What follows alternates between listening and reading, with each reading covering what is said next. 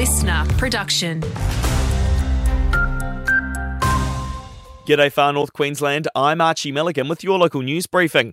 Assaults have nearly tripled in Queensland over the last two decades, well ahead of the state's population growth rate.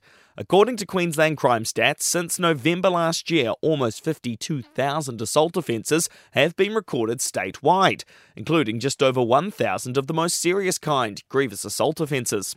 Meantime, last year in the Far North District recorded the second highest number of assaults in the state, with over 6,300, just behind Brisbane and nearly 2,000 more than the Gold Coast.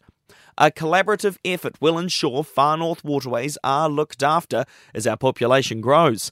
A water quality trading scheme is bringing together stakeholders and the state government to improve how we address key water issues like increased nutrient concentrations. University of Queensland Research Officer Joseph McMahon says his team's role is to provide advice on how these schemes deliver what they need to. To figure out a way where we can achieve improvements in water quality and reduce some of the stress on those important natural areas while allowing for population growth and increasing standards of living that everyone needs as well. Being prepared and forming relationships with agents is the best way to crack into Cairns' tight property market, according to the boss of one of Australia's largest real estate networks.